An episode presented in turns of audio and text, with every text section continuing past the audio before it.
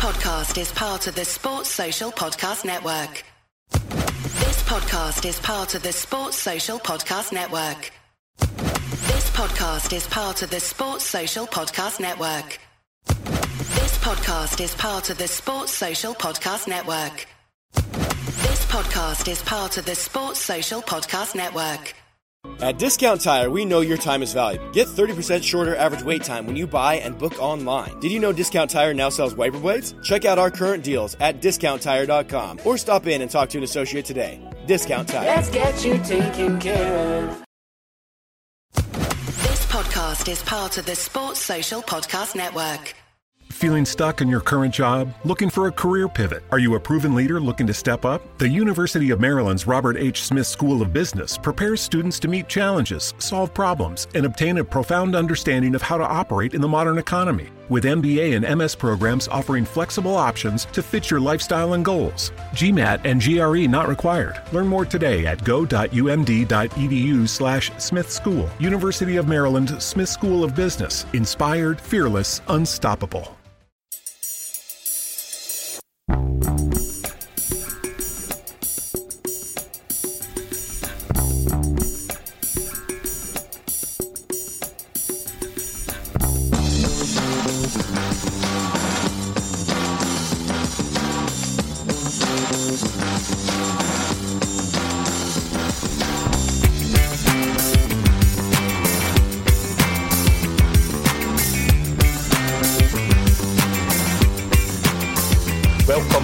To Celtic State of Mind. I'm Paul John Dykes, and today I'm delighted to be joined by J.P. Mason. As always on a Thursday, J.P., but it's even better when you're winning games and there's an air of positivity, as there seems to be at this moment in time, so much so that even last night when the second half performance was much different from the first. I didn't feel any kind of negativity surrounding that last night after the game. And by the way, you're commenting on the game straight after the final whistle, so sometimes the emotions are high. But I didn't have that sense of disappointment last night. I just felt, and I think Ange spoke about it after the game, there was a resilience, there was a character there in that Celtic side last night. Absolutely. Dug in when it needed to be done. Like, I mean, it was first half we were. I mean, even I was getting caught up in the hysteria of the moment. I know I was kind of trying to downplay Hatate last week, but Hatate didn't score a goal last week. He scored the goal last night, and what a goal it was! When he started running towards it, there was a gap in front of him, and I said to the guy next to him, I was like, keep going, just keep going. And then he just went, nah, I'm just going to hit it for here and make a name for myself. I mean, he already had, but I mean, yeah, he was outstanding in the first half. I said that he wasn't outstanding, but he was outstanding last night.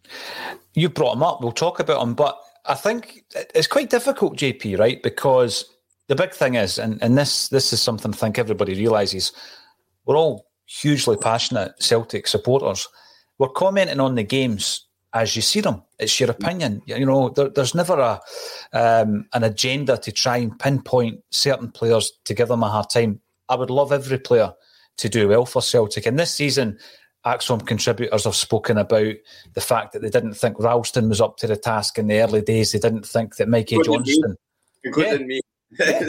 And that's what happens. But then they play games, they prove you wrong, and you love the fact that they're proving you wrong, because if they're proving you wrong, it means they're playing well. And if they're playing well, then we're getting results. So we'll start off with Reo Hatate, because obviously I've used him as the strapline on today's show. Hugely impressed by both his performances, but last night with that goal. And I thought to myself, I got a lot of stick for comparing Jota to Ginola. Maybe I shouldn't mention Nakamura when I look at that goal, but it's hard not to. And I seen someone on the Twitter, someone with far more technical nous than I, has done the split screen of Naka scoring against Rangers on the top and last night's Hatate goal. There's always going to be these similarities. Of course there is, right? Both coming from Japan, but that was Naka. Yes, the way he struck the ball, JP. And I mean, it was continuing to go when it hit the net. Yeah, it was. Have you seen the Celtic TV angle from behind the goal? No, yet actually. No, I haven't. Right. Yet. There's a shot of that, and the noise that it makes when it hits the net as would go, obviously, because it was quite quiet. I guess, there wasn't exactly a lot of singing going on at that time because we were all over them, and the home crowd were muted, to say the least. So it's quite quiet. So you just hear like this sort of a great sort of ping. It's almost like a bell hitting. I don't know what hit, what's making the noise, and then someone batters it back into the net after it comes back out. So you get a second noise as well, and you can just see Craig Gordon's face kind of, oh dear, didn't enjoy that one. I mean, not many goalkeepers would enjoy getting a goal like that scored into them, but yeah, it was special. It was great to. I'm glad I was there. I got a very late shout for a ticket at 4:30, and I was on a train about 15 minutes later. £27 for the train, by the way. That's absolutely insane. Like, I speak to somebody who said they know somebody that's going to Lanzarote at the weekend for £15.99. So like, dearie me. How does that figure in terms of comparison? But no, it was worth every penny, and it was good to be. I hadn't been at Tynecastle since August 2018. I guess what with COVID and everything else, and this season not having fans in the first game, there's not been a great deal of opportunities to go there, and it's always hard to get a ticket. So I was very grateful to have one last night, and. And be there to see the team, just to see the team play, in real time, and it's not on the TV and you're not missing things. I mean, I saw people criticising Starfelt last night. Again, I can't believe the criticism that's getting labelled at him. It's really, he completely there's probably about 70-30 in favour of him, but there's 30% of support that have just completely, gone off piece with them, and just don't seem to give them any inch. It's weird. The thing with that is, I mean, Starfelt has been criticised on this show this season, and I've thought long and hard about what happens when you go you go deep on a player in terms of I don't rate him right, and then he starts to prove you wrong. At what point does that person say, oh well, actually, it just didn't look good? Or does their perception remain skewed because they've made that commitment to say, I don't think he's very good? And we've seen a wee bit of that around some of the players in the team. And people have a perception of Tony Ralston and it stays, but then he has another tremendous performance. Then he scores another brilliant goal. And then you think, well, come on, you've got to turn it. The guy's he's actually a good member of our squad. Starfelt, my relationship with him is that, at the time, the last time we played at Tynecastle, he's thrown into that game. You're so disappointed after it. I'd need to watch back the post-match, but I mean, the sense of disappointment, you maybe are looking at the fact it wasn't great that night, but then you look at the circumstances surrounding him making his debut, JP, the fact that he's thrown into that, there's a period of isolation, he barely knows his teammates, and it's a tough, as last night showed, it's a tough gig anyway, going to Tynecastle. First game of the season, so much change within the squad. So you look at that and you think, right, okay, so that was the starting point for Starfelt. Then there were a few poor performances, absolutely, in that early part of his Celtic career. But what I felt when he came back from his injury was that he started to develop a good partnership with Cameron Carter-Vickers. He then probably had a couple of returns to the poor form of his early Celtic career, and it just so happened that he didn't have a great game in the cup final. I don't think he had a great game in the cup final, but when I'm looking at last night, for example, so I guess I was on the fence, I would say, with Starfelt. I don't think I was overcritical with him. I would say I was on the fence with him, but before the game last night, we were talking about the fact that the back four was the best back four we have at this moment in time at the club. And I think most Celtic fans would agree. Some might say they would rather have Stephen Welsh in there at centre-half. I mean, what other players might have a shout? Julien? Yeah, we don't know what Julien we're getting at this moment in time. Skills would have a shout for me at left-back. At left-back. Well, Taylor, again, he's another one who comes into this category, though, JP, that people have made their mind up about him, and it's going to be hard to turn that in. And by the way, as a football fan, that's your right to have that opinion and that view on a player. But I think Starfelt definitely turned my opinion round. Last night, when I'm looking at the Hearts goal, any goal against Celtic, the first thing I'm doing is, right, who's to blame? Who's responsible for that? And if it was the Hatate goal, you'd be struggling to find any Hearts player to blame because, I mean, some people might say, well, it went through Gordon's hands. You tell me he was going to stop that. Absolutely not. That he made the space for himself as well. You see him chop inside and makes the space. So there's not really a lot of finger pointing on there at the Hearts defence. No. As you say, and the Hearts goal, I haven't actually seen the Hearts goal back. Apparently it was offside. I don't know if that was a cut and dried or whatever, but apparently it was offside. But I don't know if was anybody to blame for the Hearts goal. If you're being harsh and you analyse it to the nth degree, you might say, well, Starfelt should have gone for the header. But then you're thinking, well, is that because you've already got this perception of the fact that he's maybe not up to scratch? Probably. And then when Mackay gets the ball, Mackay's clearly Hearts' best player by some distance, I would say. He gets the ball and he's given too much room. He's not closed down quickly enough. But, I mean, there's no error within that passage of play, JP, so you really are going to the nth degree to find fault in it. And looking at the offside, I've seen it a dozen times this morning. It was offside. It was. I mean, there's no doubt about it. And people might say that's because you're a Celtic fan that you're saying that. I don't think Giakoumakis was offside, incidentally. It's not as cut and dry. Yeah, I've seen that. I've seen that goal, and I don't think that's offside. I think if that got flagged offside, I think the game's gone. If that's getting flagged offside, because he's basically side by side with the player. Mm-hmm. Well, maybe if you want to be nitpicking about it, you would say, well, aye, if it went to VAR, would they draw the line and would his foot or his toe be offside or anything like that? But we've not got VAR at the moment, so we're still going by the linesman's naked eye. And I just think that's a hell of a call to make if you say that's offside. Absolutely agree with that. From that ball. And by the way, I don't want anybody thinking I'm giving Starfelt a hard time. I thought Starfelt was very good last night. I'm not blaming him for the goal. It's just that when you're analysing the game, you're trying to pinpoint where could we have stopped that. Sometimes it's at source that you've got to stop the cross from coming in the first place. I thought we were poor at not winning the header. I think there was hesitation there. But again, that's not just Starfelt. Carter-Vickers is in the mix there as well. And then when Mackay gets the ball, he's not closed down quickly enough. But I don't think it's an individual issue. I'm at this moment in time, as I sit here, I'm pretty confident with Starfelt and Carter-Vickers going into the next two games. I would say that much. I don't know when Julien's going to start making progress. I don't know when he's going to come in for 10, 15 minutes here and there, but I'm pretty sure it'll be a gradual process, JP. But we started talking about Reo Hatate and, like everyone else, you're doing as much research as you possibly can on all these new signings that are coming in from leagues that are fairly untapped. I mean, we've not had Japanese players at the club since Nakamura and Mizuno, so I don't know a great deal about Japanese football until Postecoglou comes in and then Kyogo comes in, and then you keep an eye on it. So I'm finding it dead interesting that at 24 years of age, and he's just turned 24, he had 77 games under his belt when he came to Celtic, senior games in Japanese football. And we managed to pick him up. And the transfer market's quite accurate when it comes to transfer fees. A lot of the other ones are they're estimates. But between 1.38 and 1.5 million pounds for this guy. Now, the first question is, how on earth did you pick him up for that fee? Because we are terrible, JP, at throwing money at players. Sometimes panic buys. £2.5 million.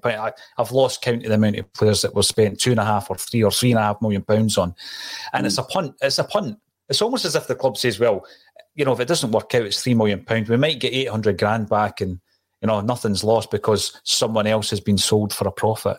But I'm looking at that and I'm thinking that pound for pound that I had gone on record to saying Joe Hart's been our best signing of the season. But I tell you what, Reo Hatate is up there, isn't he, for that price? I mean, on the basis of what I've seen so far, which is 60 minutes last week against Hibs at home, and conversely going to Tynecastle, you're dealing with a lot more factors at Tynecastle than you are in the comfort of a home game at Celtic Park with, 95% of the stadium being in your favour. Last night, it was the usual hostility at Tynecastle that, you got from the stands and also the team as well. I'm not saying the Hearts were doing an Alloa on Saturday or anything like that, but they certainly, were not, just trying to play pretty football. They were getting right in the players' faces. They weren't giving people time. But when you're as good a football player as Reo Hatate seems to be, you make the space, you get away from players, and he was doing it time and time again, as was O'Riley, as was Jota. And you're just looking around the team and there's like, wow, you've got this guy, you've got this guy, you've got this guy. And I usually, when I'm at a game, if I think back when I'm on the way home or whatever, and I think back to how many times I said brilliant Starfelt or brilliant Beaton, and I said that quite a few times last night about both of those players. And that's not even taken. That was the sort of dirty work almost, you know, the sort of being tidy in midfield, Beaton breaking up play, being available for a pass, and obviously Starfelt putting tackles in or just last minute blocks or whatever, or being aware of danger. And but then you've got the flair players as well. Some of the things that they were doing. I mean, O'Riley looked. I mean, as well as Hatate, O'Riley, that was his first game for Celtic, and you hear his interview afterwards, and he's going, "It's crazy, you know. Like I'm used to playing League One, and all of a sudden I'm in this mad cauldron of a stadium where everybody hates this club, and you know that you could probably feel the hate from Hearts towards Celtic, the supporters and the players. You can feel it, and you as a player, you're completely exposed to it. It's coming at you from all four corners of the stadium, and he's trying to concentrate on playing football whilst dealing with that atmosphere. And it's. I started thinking about it from a different perspective last night, because you know people have made debuts and things like that, and you go, oh well, they're a footballer or whatever. But then when you actually think about the mentality of where he's been and where he's come to in such a very, very short space of time.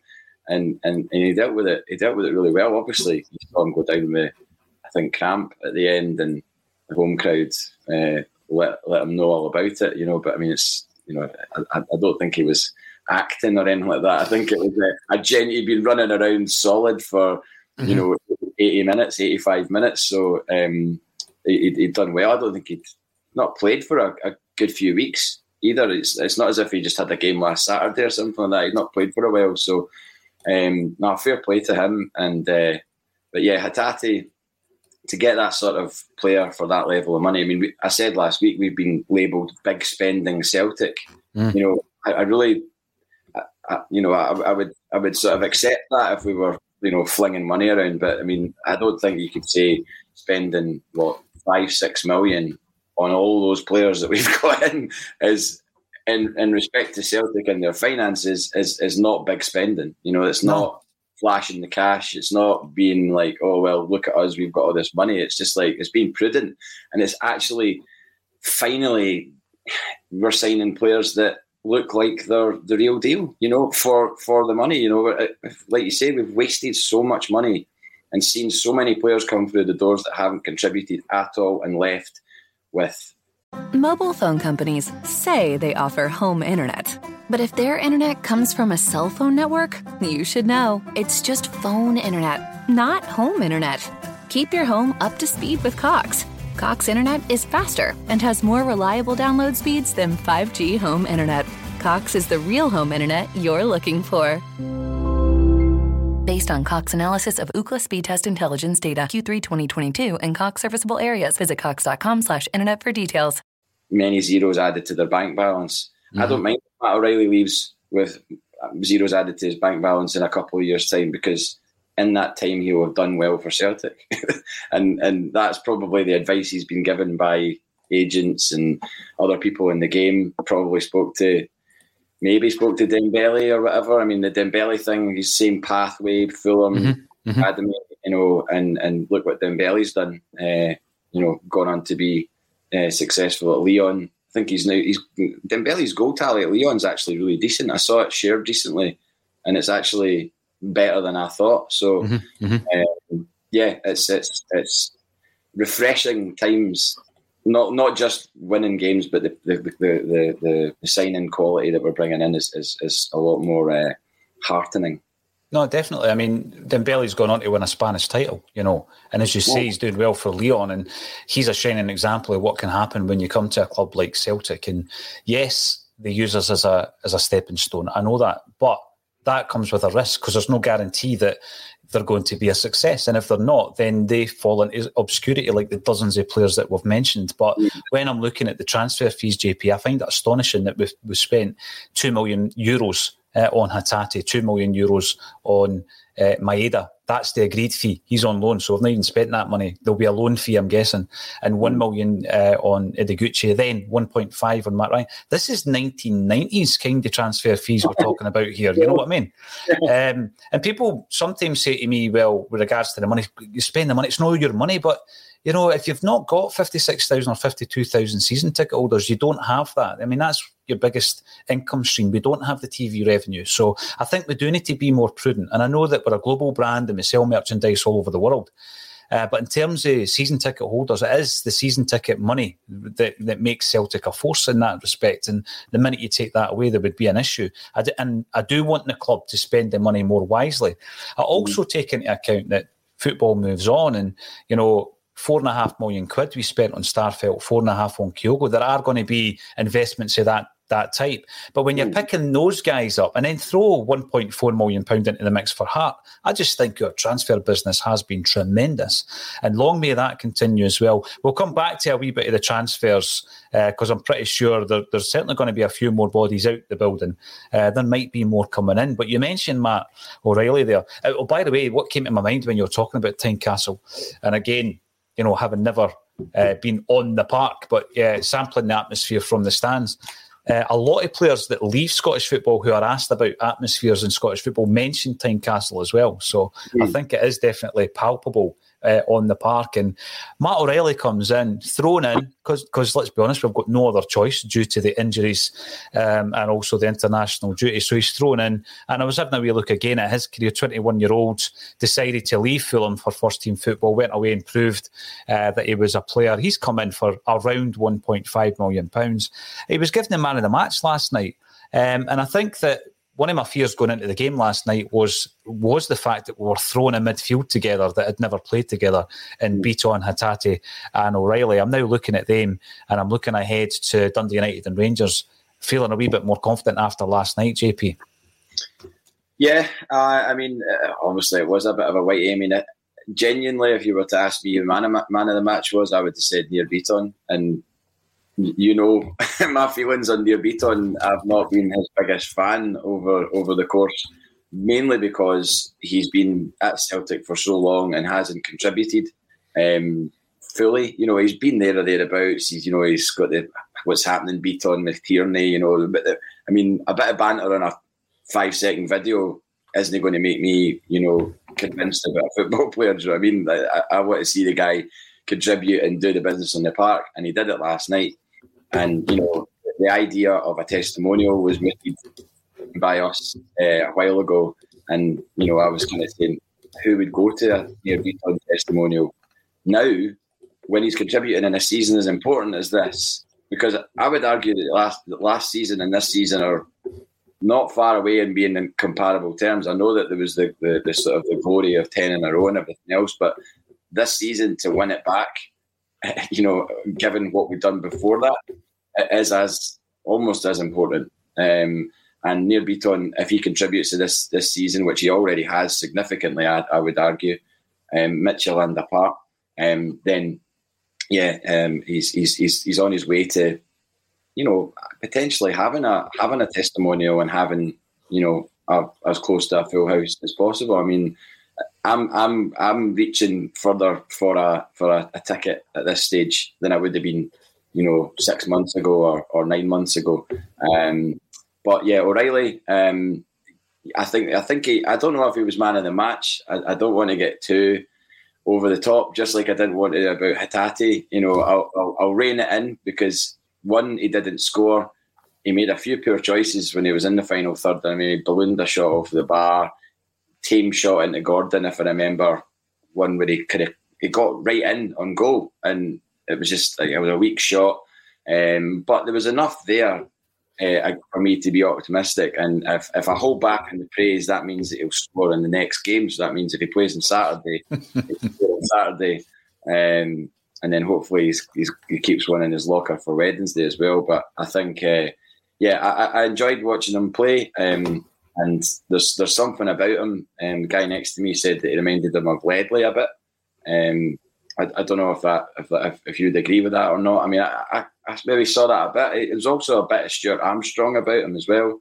Kind of bustling, busy attacking midfielder, but really, really good course control on the ball as well. Like, he got himself into tight spaces a few times, which was impressive.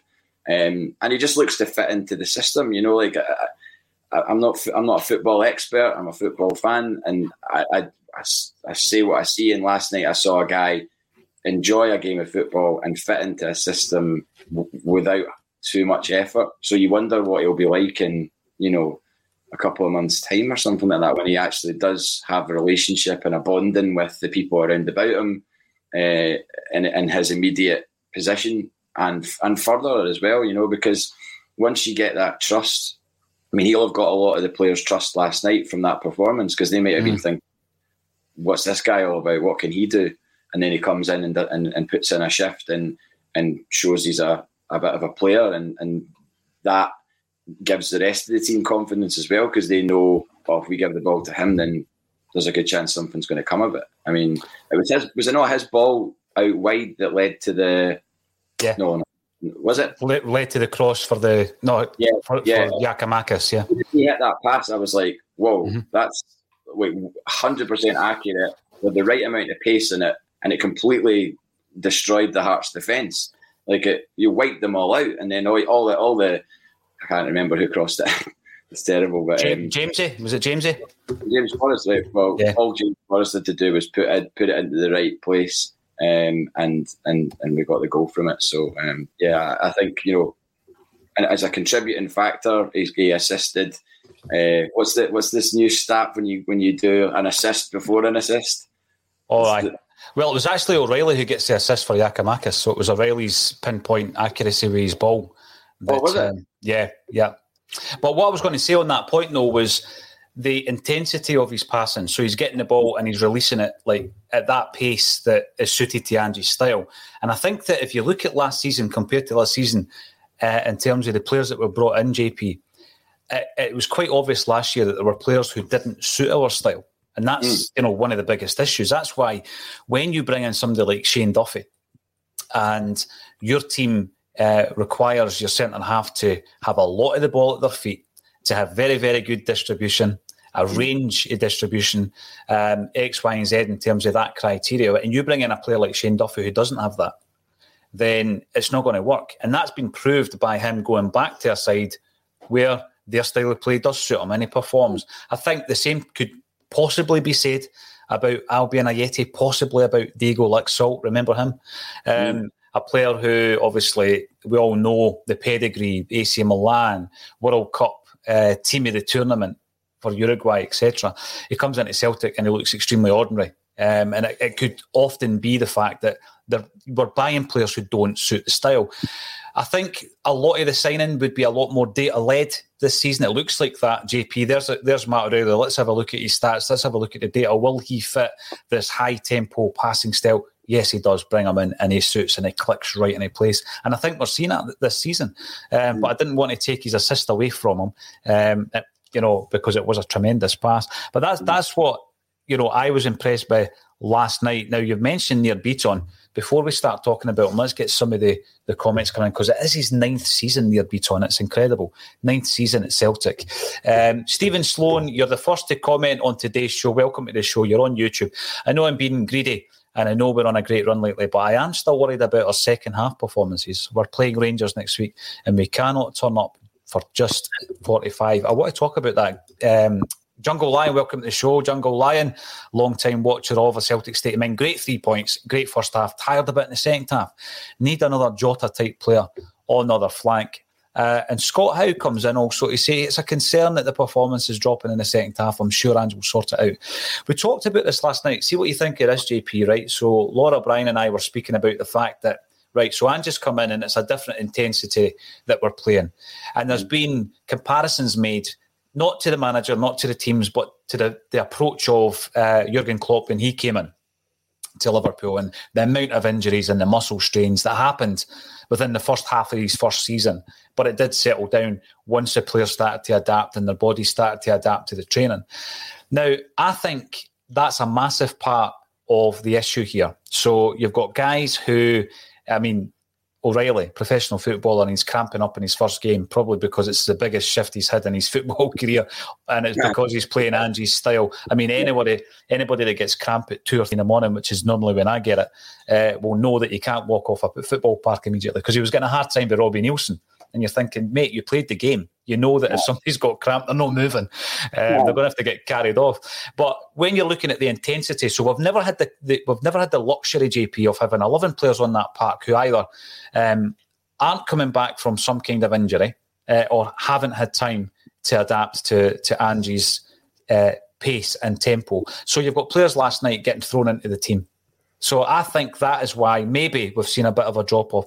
And you know, to the argument that says, well, by this time of the season, maybe we should have got the squad up. We've never had a settled squad because we've had new guys coming in, new signings, and we've had people coming back from injury. I mean, even last night, Jota's coming back from injury. Giakoumakis is trying to get match fit. You know, Taylor isn't long back from injury. Forrest is coming back from... So you've got 3 or 4 players every single week playing who aren't yet back up to the intensity. And then you're bringing in new signings. Quite a lot. I mean, we're on 18 now this season. There is going to come a point, I think, and I hope there's going to come a point where they're all at that same level and it's not going to drop off. And even if it starts to drop off, you can look to the bench. Last night, we had some good options to see the game out, McCarthy and Sorrow. We didn't have the attacking options that we are going to have when some of these guys come back. So I think and hope that that is the reason for the drop-off. I mean, also, it's only the second game back since the break. So we haven't played since 22nd of December. Was that the last game, the St. Mirren game? Boxing Day. Boxing Day, yeah. But Boxing Day was a shadow side because of COVID and everything else. So a lot of those players maybe hadn't played since the St. Mirren game because if you remember the side that was put out against St. Johnstone, it wasn't you know, really recognisable as a Celtic first 11, you know, in terms of the strength. I mean, it's only the second game back. The intensity last night that they put in the first half, was probably asking more of them than you would maybe expect at this stage as they're trying to get their gears going again.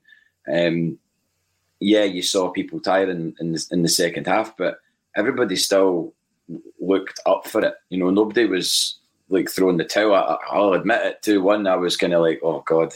Obviously they got the penalty and you're thinking, right, 2 each, and then the guy next to me was like, they're going to win this now, and I was like, come on, you know, that's no, I'm not having that. But you know, the shot goes in off the inside of the post and you're thinking, right, well, we've got to see this out now. We've been weathering a bit of a storm here, but we can't allow them to get an equaliser. They've had their chance, they blew it, and that was it. So, you know, I thought, and I don't know if this has just been me being sort of overly complimentary, but I didn't think James Forrest had as bad a game as people made out online last night. I saw a lot of folks saying, oh, James Forrest isn't the answer and everything else, but it wasn't amazing, but I think he did a job. And at the end of the day, we walked out of Tynecastle last night with 3 points and we won 2-1, and every player on that park contributed to that victory. That's how I see it.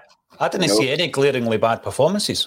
I really didn't, you know. I mean, even James McCarthy, when he came on, I mean, he did a couple of brilliant things. I think one of them was like he went right in on a meaty tackle near the dugout and he won the ball, and then he went to play a pass, just played it completely out of the park. I don't know if he just got so G'd up by the fact that he won the ball, he forgot actually... oh, now I need to actually play a decent pass, and he played it right out of the park. But he did the business in getting the ball in the first place and stopping a Hearts attack. He did look worryingly, you know, short of pace. He's got no pace, McCarthy, at all. This is the thing. That's the anomaly, though, you know, that contradicts what I've just been saying there, JP, where it looks as though we're using data far more when it comes to the suitability of certain players. Because I agree with you, I don't think McCarthy looks like the style of player. And I said the same against after the Alloa game about Giakoumakis, and obviously I got loads of stick for that, which is fine, absolutely fine, because as I said before, if you get it wrong about a player, that's because they're doing well and Celtic are doing well. So more than happy. He was brilliant last night, you know, and again, I was talking to a guy last night before the game, and we were talking about the Alloa game, and you're like, people forget that under Brendan Rodgers, we played Alloa at Celtic Park and won 2-0. Yeah. And Rodgers said that that was the best Scottish team that had played at Celtic Park last season. We only won 2-0 at home. Mm-hmm. But people, I don't know why Saturday was just like, everyone's straight 5-6-0. And like, we got through. It wasn't pleasant. It was on a horrible pitch. It was the first game back after the break. Mobile phone companies say they offer home internet. But if their internet comes from a cell phone network, you should know. It's just phone internet, not home internet. Keep your home up to speed with Cox. Cox internet is faster and has more reliable download speeds than 5G home internet. Cox is the real home internet you're looking for. Based on Cox analysis of Ookla speed test intelligence data, Q3 2022, and Cox serviceable areas. Visit cox.com/internet for details. This week on The Marketer's Report, Patrizio Spagnoletto, Global Chief Marketing Officer, Direct-to-Consumer for Warner Brothers Discovery, weighs in on building trust. Trust is a really hard thing to build and a really easy thing to destroy, and we have to be very respectful about that. Our partnership with iHeart has really helped us build that trust and that relationship with the on-air talent. As the #1 audio company, iHeartMedia gives you access to all. Every audience, live conversations, trusted influencers, and the data you need to grow. Go to iHeartResults.com for more. We were 2-0, we were comfortable. Yeah, they got a goal, big deal. What does that goal do for them now? Nothing. They're not in the next round of the cup. We got 3 players taken off injured, which disrupted the team. It wasn't a game for the ages. There's no way that that's going to be remembered fondly. But Giakoumakis scored, took his goal well. But last night he showed what he showed against Ferencvaros last night.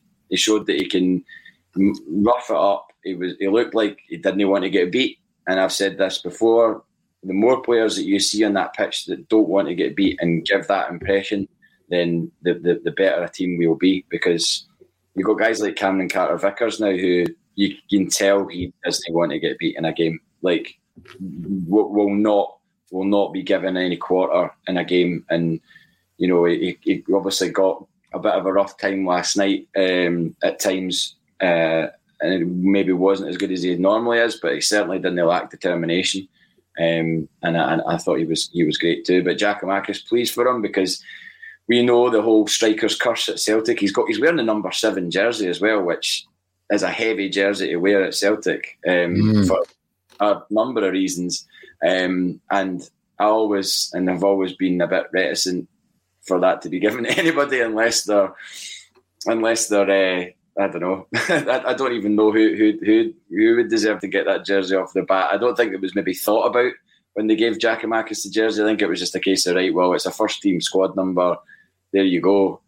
But we all, value it a lot more maybe than the person that dishes out the numbers at Celtic. And I don't know if he chose it himself. If he did, then fair play to him for choosing it. But, it's great to see a player. I watched his interview this morning. And, he said, normally players say it was a big goal for the team or whatever, but first of all, he said, it was a big goal for me. I wanted to score in a big game, and I've done it. And probably that's, helped his mentality, and his, just to think, well, I'm not just scoring against wee teams here. That was a big game last night. That was the team that's third in the league and their ground. And I've scored a pretty great goal, actually. It's not, it wasn't a 30-yard screamer, but it was pretty good innovation to, be able to adjust his feet at the very last second. That ball was fizzed in fast. That wasn't an easy goal to take at all. And it does it with both feet off the ground as well, JP. It was an excellent finish.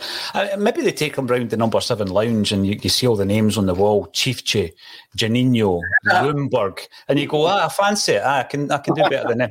perhaps. Thanks everybody for getting involved here. Over 1,000 watching live, which is tremendous. And I love it when people remind me that I got it wrong. That's absolutely fine. It's out there. I'm not going to delete it. It's like all my bad tweets. They're out there. They're not offensive, so they're maybe just bad takes. Danielle F., welcome back. Afternoon. Where's all the Starfelt haters now? Guy was incredible last night. I tell you... Still there. There's still loads of them because, like, honestly, a cursory glance at Twitter last night. If Daniel is looking for Starfelt haters, she'll find them on the internet. I'm telling you that for sure. But I'm not some flag waving guy or whatever. You know, like going, oh well, I'll go to the edge for Starfelt or anything like that. You know, I just say it how I see it as a fan, and I thought it was great last night. I really, really did. And I'm not just doing it to sort of bum him up because people have been slagging him or anything like that. It's like, if he has a good game, you know, you say it, you know. Mm-hmm. And of course, you just got to look at a defensive record, JP. And I think that one of the biggest issues, you know, last season was the fact that we didn't have that settled back to and the goalie behind them, you know. Even when we drew at Kilmarnock, prior to all the issues that Chris Julien eventually had that season, you know, people were calling for a centre-half when Shane Duffy came in because Ayer and Julien didn't look the part as a partnership, you know. Mm. And we had all the issues with the goalies. We don't have that same issue just now. So, yeah, we might criticise certain players in certain games. There's some comments coming in here, actually, on your point about Scales, you know, where they're saying Greg Taylor still isn't shown enough. So there's always going to be elements where you think, right, we need an upgrade here and there. But on the point in Nir Bitton, he comes in last night. I mean, he's a strange one in terms of the squad because, as we were saying before, 9 seasons now. This is his 9th season as a Celt, and only twice has he made more than 40 appearances. So there have been seasons where he's been a bit part player, making 20-odd appearances, JP, 10 appearances on one occasion. But he's the type of player that, you know what, when you've got a full complement of players, he might not get a game. He might be on the bench. But then other times, he starts and he captains the side. So it's like two ends of the scale. Season started off really poorly with the sending off against Midtjylland. I think Ange has realised pretty quickly, right, this guy's not playing centre-half. He's not a centre-half. And he's played effectively. Everybody else had thought the same thing, but that's down to poor recruitment, isn't it? I mean, if he can come in and tell within, what, a couple of games, this guy's not a centre-half. Why the hell has anybody been playing him at centre-half? Go out and sign one. Don't play midfielders at centre-half. It's, oh, God. Anyway, I know. We could talk that through for quite some time, I'm sure, and it wouldn't be a very enjoyable watch or indeed to contribute to. The thing is, JP, he played centre-half so many times for several managers, to the point where Kevin Graham one time on the podcast says to me, right, Paul, stop saying it. He's not an adapted centre-half. He's just a centre-half because that's where everybody plays him. So thankfully, Ange came in and realised, actually, big man, no, I'm going to put you here. I'm going to deploy you here.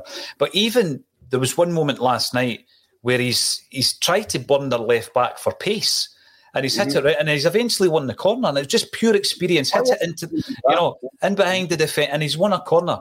And I'm thinking to myself, it's one of the most complete performances I've seen for this guy. And all that was missing was his long range efforts that he used to be kind of known for from time to time. But I just think, in terms of a captain's performance last night, very, very composed.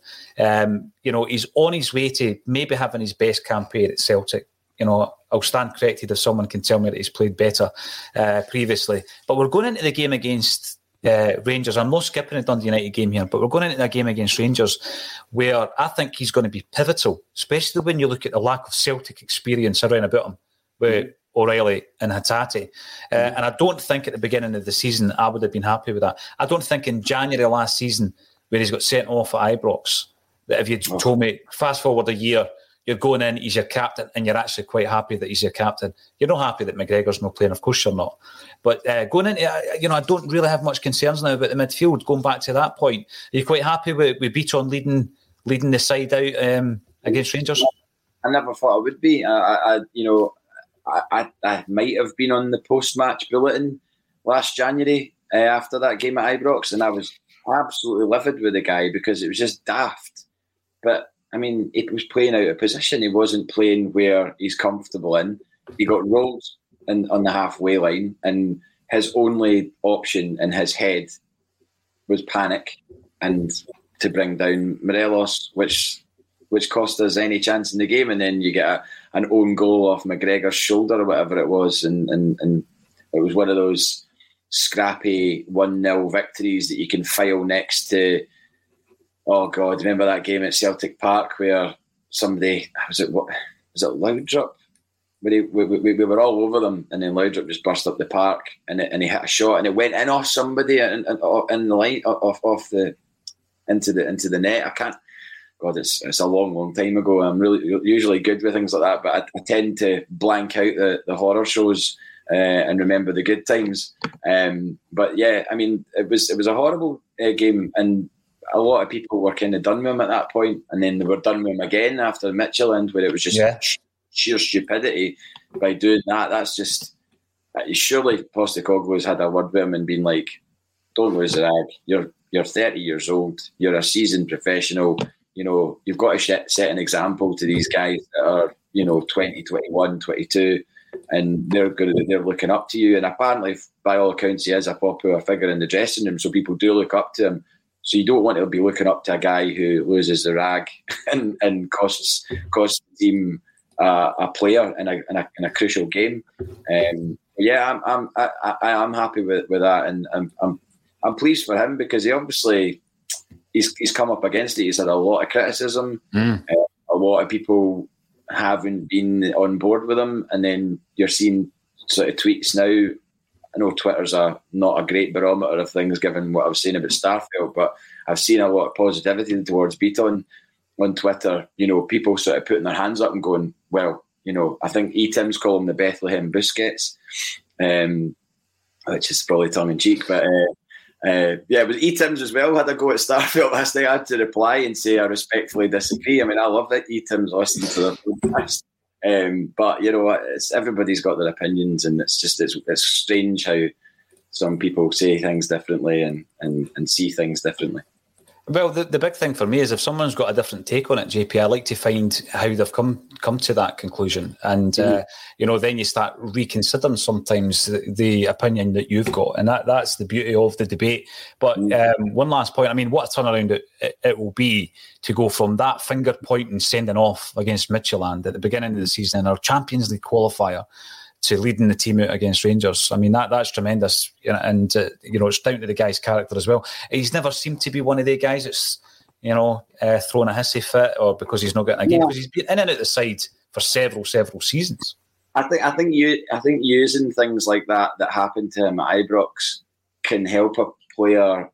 I have no idea. I've never played football at any serious level. Beth under 18 seems a long time ago, but I would imagine that if I have a rubbish game at Sevens on a Tuesday, the following week I'm like, right, I need to play better this week because I had a stinker last week and missed sitters and I lost the rag, and that's what I'll do the following week. But he'll have that memory of Ibrox and how bad he felt at that time. And you use that as fuel for your next bite at it. And if he gets a bite at it as captain, I'm still not entirely sure McGregor's not going to be there. I know that sounds insane, but the fact that he was there at Tynecastle last night makes me think that all was not lost. And Ange Postecoglou obviously playing his cards very close to his chest as usual. But the fact that he was at Tynecastle, yes, his face looked.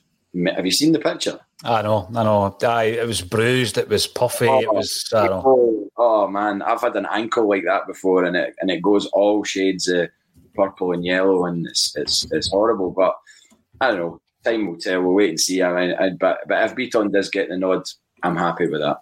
Yeah, that's the thing, and people are commenting around about the point that was made about Taylor. You said that maybe that's the area of the park that you would like to strengthen. I just think we're in a really difficult position at the moment, whereby we're looking at the amount of left-backs we actually have, and it'll probably stay like that until one of them gets out the door. And I think everybody realises Bolingoli is that player. We need to get him off the wage bill. We need to move him on.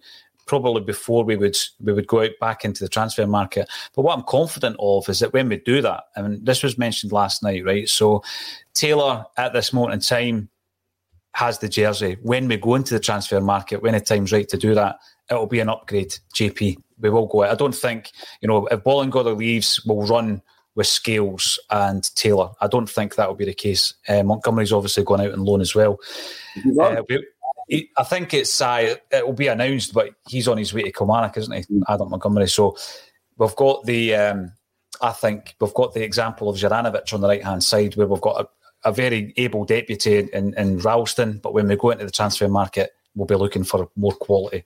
And that will come, but I just think we're in a predicament at the moment. We don't want to be too heavy on the left backs. Now, Giakoumakis has been the subject of much discussion since Alloa game. Actually, by the way, before I go on to Giakoumakis, the game against Alloa, like you said, not a vintage performance, but see when you think back to the centenary season and you think about the glorious day at Hampden and the sun, and we beat Dundee United, last-minute goals against Hearts, and you know, winning at Ibrox and winning the league against Dundee. You never think about the Scottish Cup game against Stranraer, right, where we beat them 1-0 at home, at Celtic Park. We beat them 1-0, and Pat Bonner saved a penalty.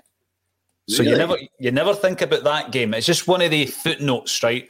And you just, you know, and I think Alloa was going to be a bit like that as well. The Dunfermline game that we went to extra time, remember, it was threatened to end the unbeaten run under Brendan. Celtic Park went to extra time against Dunfermline. That team should not have been going to extra time against Dunfermline, but it happens sometimes, you know, like they're not robots and they're not perfect, and the conditions determine how football matches go sometimes, and I think most people would accept that, I would hope. Yeah, but another point about that game you mentioned about when Alloa came to Celtic Park, it was 2-0.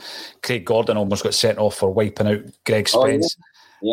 Jack Ross was the manager of Alloa, and then the following season, one of the hardest tasks we had was to knock St. Mirren, who were also in the second tier, out of the cup. And St. Mirren took the lead, and we beat them, I think, 2-1. And Jack Ross was the manager of St. Mirren as well.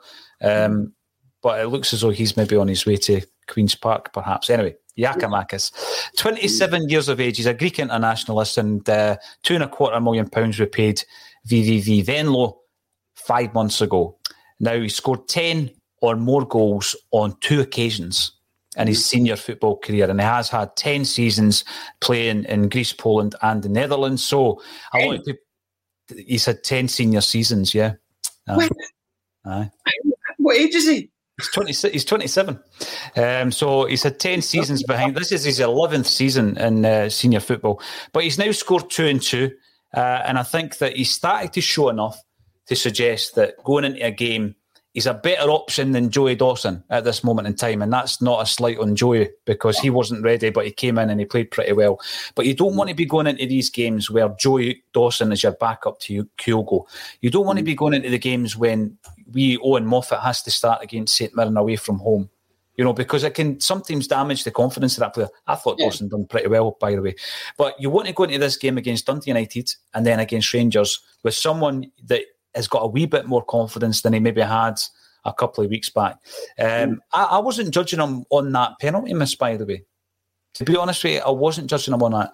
And I wasn't judging him on his performances leading up to the game against Alloa. I was simply looking at that game against Alloa, because I had commented that when he came on for 20, 30 minutes in Europe, I thought he was holding the ball up really well, JP. He was doing all that side of the game really, really well. But he is really the only striker that we have. So I'm going to ask you the same question going into the games against United and Rangers. I'm not going to say you're happy, because you'd much rather have Kyogo, and you'd much rather have Maeda at your disposal. But after getting back on the score sheet again last night, what's your thoughts on Giakoumakis going into the next 2 games? To be honest, the most important thing for me in that game against Rangers and on Saturday is the midfield and the wing play, because if they play as good as they should and can, then... Mobile phone companies say they offer home internet. But if their internet comes from a cell phone network, you should know. It's just phone internet, not home internet. Keep your home up to speed with Cox. Cox internet is faster and has more reliable download speeds than 5G home internet. Cox is the real home internet you're looking for. Based on Cox analysis of Ookla speed test intelligence data, Q3 2022, and Cox serviceable areas, visit cox.com/internet for details. It's the Marketer's Report. This week, Patrizia Spagnoletto, Global Chief Marketing Officer, Direct-to-Consumer for Warner Brothers Discovery, weighs in on the difficult task of building and retaining consumer trust. Trust is a really hard thing to build and a really easy thing to destroy, and we have to be very respectful about that. Our partnership with iHeart has really helped us build that trust and that relationship with the on-air talent. The best thing for us to do is to build a relationship with our consumers. And if those consumers have a relationship with the DJs that are on air, then we want to build on that. House of the Dragon, which was one of our most successful, if not the most successful campaign we've ever done for a show, audio was a core part of that. As the #1 audio company, iHeartMedia gives you access to all. Every audience, live conversations, trusted influencers, and the insights and data you need to grow. Not just a media company, iHeartMedia is your access company. Go to iHeartResults.com for more. I'm not really that concerned about who's up top because they make the opportunities for a striker, and even if you're not like a top level striker, and I don't think Giakoumakis is, otherwise we wouldn't have him. I think he showed last night. You give him a decent ball, He'll make use of it. I don't think he's the type of guy that will make goals for himself. But if there's quality provided to him, he'll get on the end of it because he's hungry for goals. You could tell that from his interview after the game. He was genuinely kind of like, right, I've got a goal in a big game. I know I can do it now here. And I think once you've got that kind of monkey off your back, so to speak, it kind of starts to fall into place a bit. A club, especially the size of Celtic, with the expectation levels and everything else, I don't know.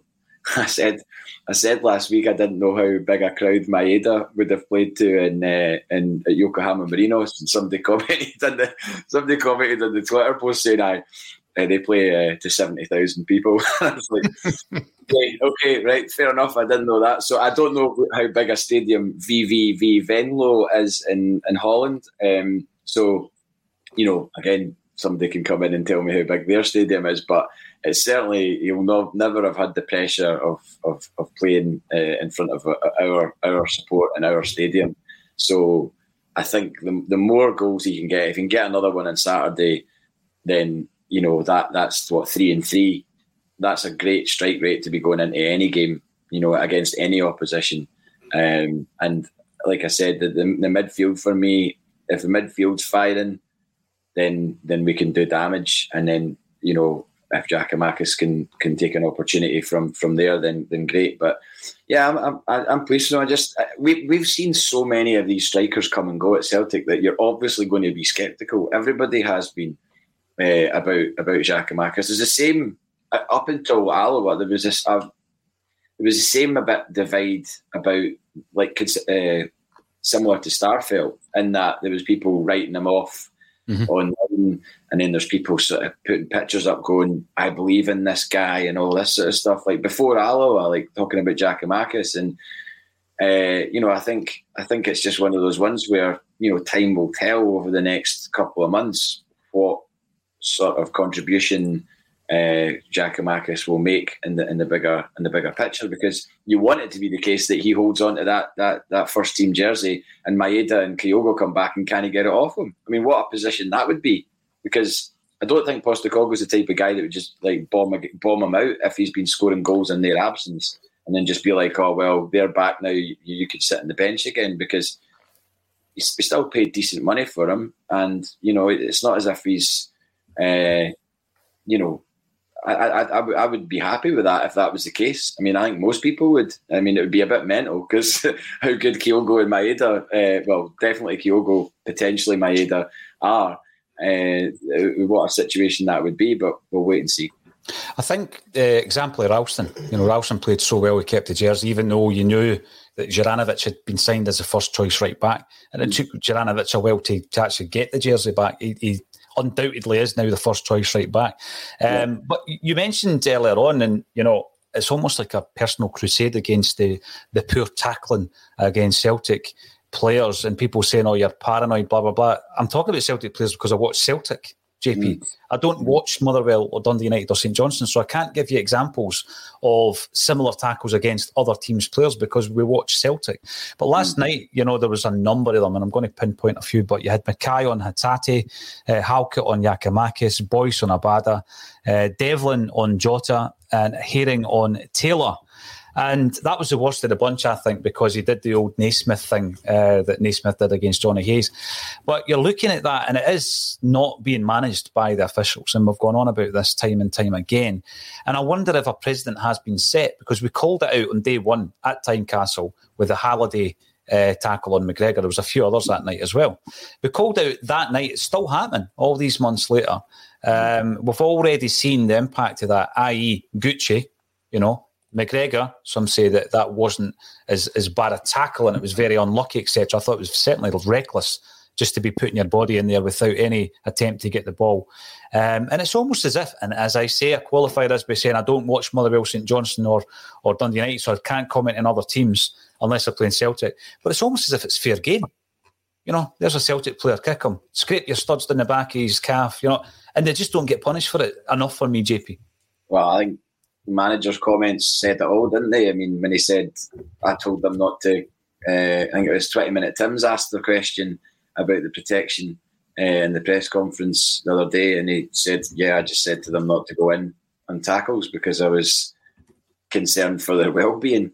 Because, not maybe because people were being malicious, but they were being reckless. And being reckless is just as bad as being malicious because you're endangering an opponent. I mean, that tackle from Niang was absolutely ridiculous. Horrendous, mate.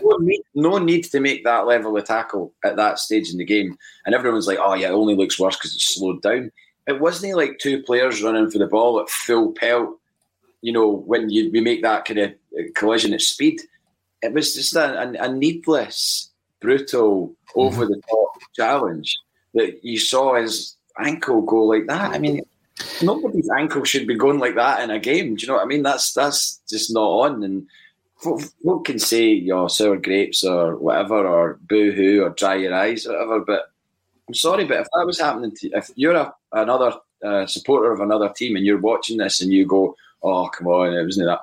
If that happens to one of your players and he's out for a number of weeks or months, don't think you'd be happy about it. So no. Welcome to Scottish football. There's a bag of frozen peas. Go and sit in the dugout. And you know, if there's a wee bit more weight on Hatate's foot, because you actually see there's his knee jars a wee bit. If there's a wee bit more weight, it could even have damaged his ligaments in his knee. And then you're looking at an even bigger issue. It is definitely something that Ange just called it out. And I find that interesting, but it's not paranoia. I mean, there's too many examples. Ange just called it out. But then you're watching Robbie Nielsen last night getting his knickers in a twist because a guy's got cramp. You're going to get the time at the end of the game to make up on it. You know, he's no time wasting and he's going to rid you of a chance to come back. Listen, there's so much more to talk about, JP, but as always, we go on various tangents, etc. But we can't go through this show without talking about two other matters. The first one being that jersey over your right shoulder, which has been a feature of your appearances on Axon for some time, the jersey over your right shoulder. But this time round, you've chosen it, obviously, in memory and as a tribute to Wim Jansen. How many guys have come to Celtic in any capacity for 1 year and left such an impression as Wim Jansen did?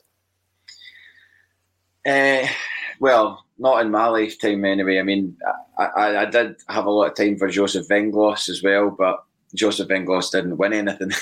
And unfortunately, as Ange Postecoglou said, as people pass through a club, you want to leave a mark. And as a 17, 18-year-old maniac Celtic fan, Wim Jansen left his mark on me, you know, an indelible mark, you know, and I genuinely was sad, and I actually can feel myself getting a bit upset talking about it because it's I've not spoken about it to that many people. I met my mate Michael last night before the game, and it was just sort of me and Michael met first year at uni. That was that season, you know, 97, 98, and you know, the memories that he gave us. You know, I mean, the League Cup final for a start. I didn't get a ticket for that. I was in Glasgow that day, hoping against hope for a ticket, but I couldn't get one. So I ended up watching in the Hoops Bar, and Michael came back to the Hoops Bar afterwards, and I remember the atmosphere in the Hoops Bar that night, and it was absolutely unbelievable. The place was bouncing because it was like we'd won something, but we'd won it in style, and we'd won it emphatically. You know, like the last time we'd won a trophy was 1-0 2 years before that. Big Pierre, a dull game. It was just more relief rather than joy. And it was joy, and it was like, wait a minute, we can maybe do this season. Like, winning that League Cup was like a kind of... It was huge. It was like a beacon that meant that it was a possibility. And mm-hmm. you looked at the way that he used players that had been there previously, like Simon Donnelly, you know... I mean, that's just the first person that goes with Jackie Mack, you know. Jackie was massive that season, JP. Massive. Yeah. I mean, those guys really, really stepped up for him, and like players are stepping up for Postecoglou now, you put it down to the manager. And you read quotes recently about Johan Cruyff saying he's one of four people I'd listened to talking about football, Wim Jansen, mm-hmm. and then tributes from Van Persie and even Giovanni Van Bronckhorst as well. You know, he was such a highly respected guy, and then to lead us over the line the way that he did, it was nervy in the last day. I wasn't there, I was in my bed, ill, as I've told that story before. I didn't make the game, and I'll regret it forever, but I'd celebrated it the week before at Ibrox anyway, because I was in the Kilmarnock end when Ali Mitchell scored that goal. That's another story, but no, Wim Jansen was huge person for Celtic. I wish he'd been about in Scotland a bit more in recent years, you know, maybe at Celtic Park, that I could have got the opportunity to do a Declan and shake his hand and say thank you for what you've done, because I've had the opportunity to do that to Neil Lennon, to Martin O'Neill and to Gordon Strachan and Brendan Rodgers, actually.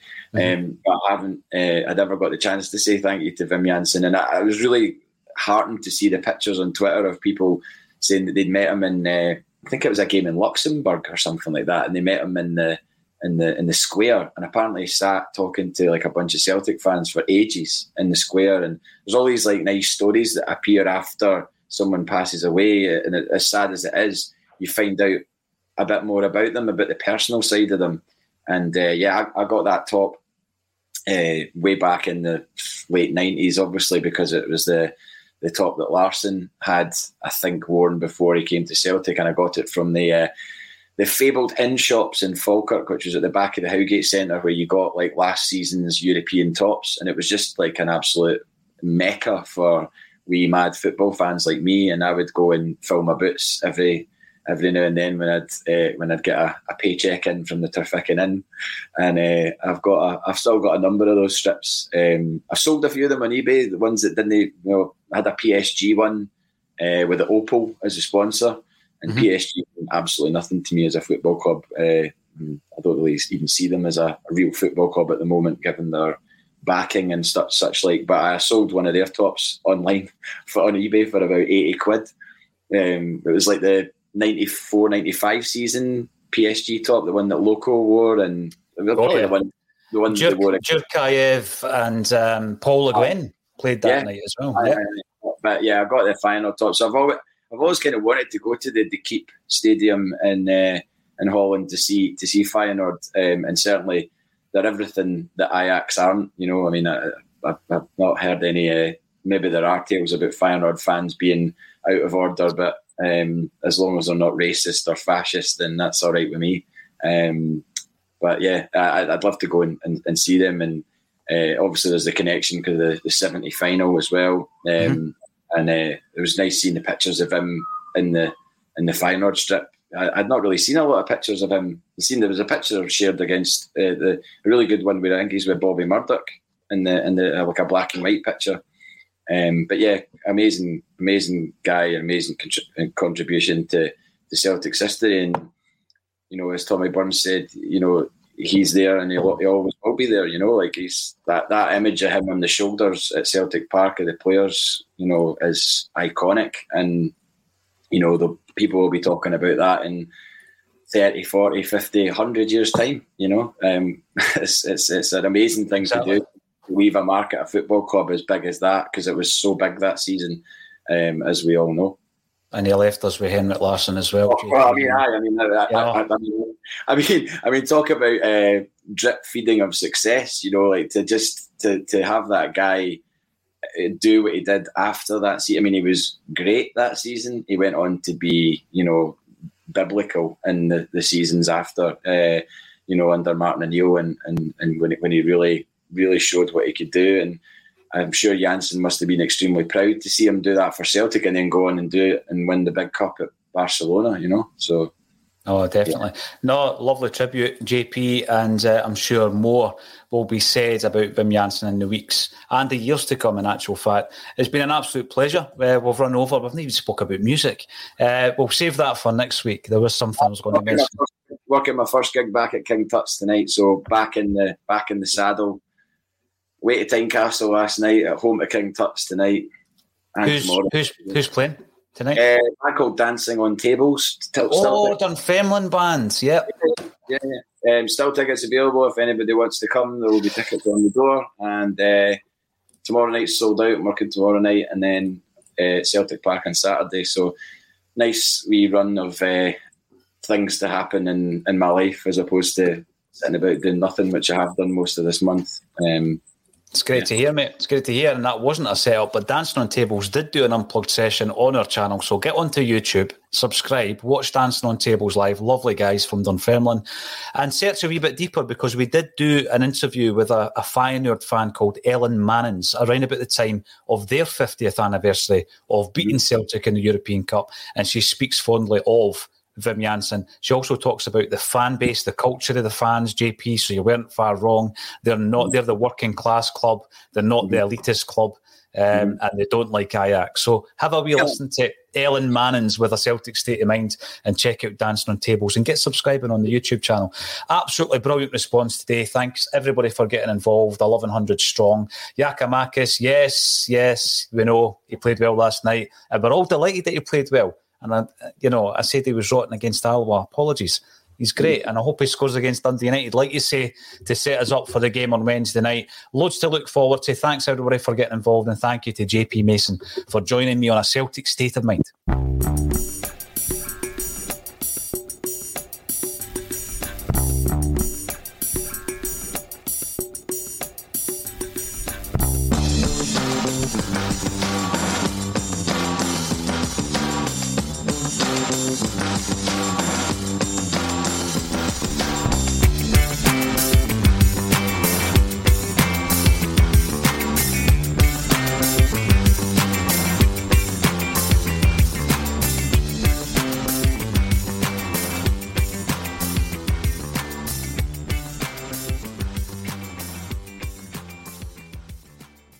Mobile phone companies say they offer home internet.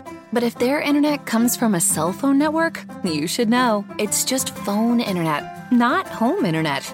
Keep your home up to speed with Cox.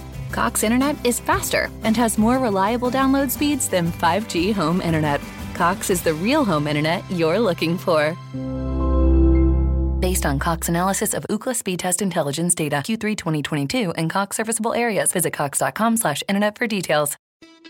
It's the Marketer's Report. This week, Patrizia Spagnoletto, Global Chief Marketing Officer, Direct to Consumer for Warner Brothers Discovery, weighs in on the difficult task of building and retaining consumer trust. Trust is a really hard thing to build and a really easy thing to destroy, and we have to be very respectful about that. Our partnership with iHeart has really helped us build that trust and that relationship with the on-air talent. The best thing for us to do is to build a relationship with our consumers. And if those consumers have a relationship with the DJs that are on air, then we want to build on that. House of the Dragon, which was one of our most successful, if not the most successful campaign we've ever done for a show, audio is a core part of that. As the #1 audio company, iHeartMedia gives you access to all. Every audience, live conversations, trusted influencers, and the insights and data you need to grow. Not just a media company, iHeartMedia is your access company. Go to iHeartResults.com for more. Sports Social Podcast Network. At Discount Tire, we know your time is valuable. Get 30% shorter average wait time when you buy and book online. Did you know Discount Tire now sells wiper blades? Check out our current deals at DiscountTire.com or stop in and talk to an associate today. Discount Tire. Let's get you taken care of. Social Podcast Network. Sports Social Podcast Network.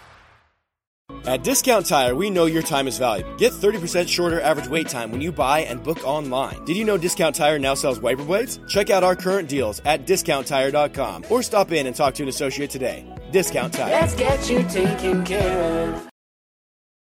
Sports Social Podcast Network. Sports Social Podcast Network. Sports Social Podcast Network. Sports Social Podcast Network.